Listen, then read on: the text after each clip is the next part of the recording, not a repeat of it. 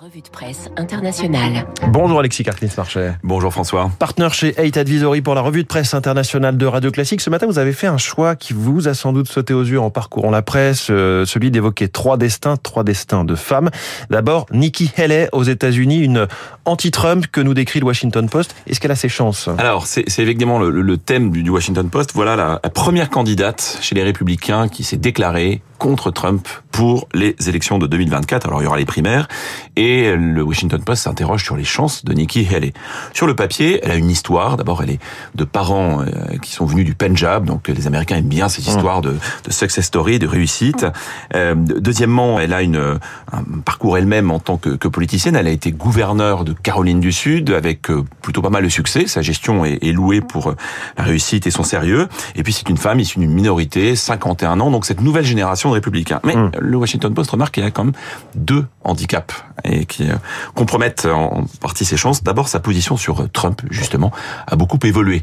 Elle, elle, a été proche de lui, elle a travaillé avec lui, elle avait d'ailleurs dit qu'elle ne se présenterait pas contre lui, et bon, c'est bien pas le cas. Voilà.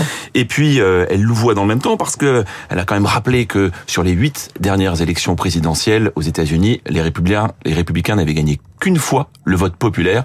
Donc, partant de ce constat, elle critiquait Trump en filigrane, surtout qu'elle a rajouté qu'elle souhaitait mettre en place des tests de capacité mentale pour les politiciens de plus de 75 ans. Mmh. Donald Trump en a 76. Oui. Voilà. Et alors, le deuxième, deuxième élément qui risque de le, la handicaper, c'est qu'elle est, elle incarne une forme de tradition hein, chez les républicains, euh, une tradition sur les idées. Elle est plutôt partisane du libre-échange et pas du protectionnisme. Elle est plutôt partisane d'une, elle défend un interventionnisme limité, à l'inverse de Trump et sur la forme également, quelqu'un de relativement policé, en tout cas qui évite les agressions inutiles et les provocations.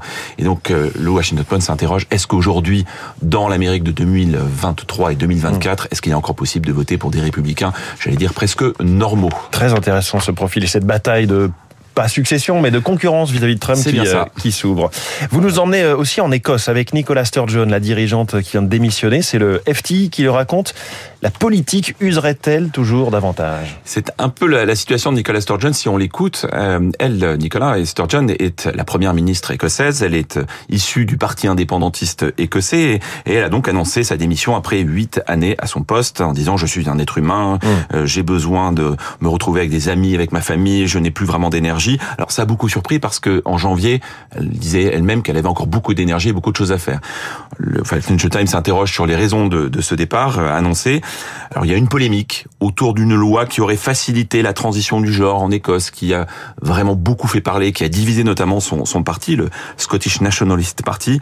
Mais le vrai sujet, pour le Financial Times, c'est bien le mouvement indépendantiste et là où il va. Car euh, aujourd'hui, la question qui se pose à Nicola Sturgeon, est-ce qu'elle euh, avait encore une chance de faire avancer la cause indépendantiste ouais.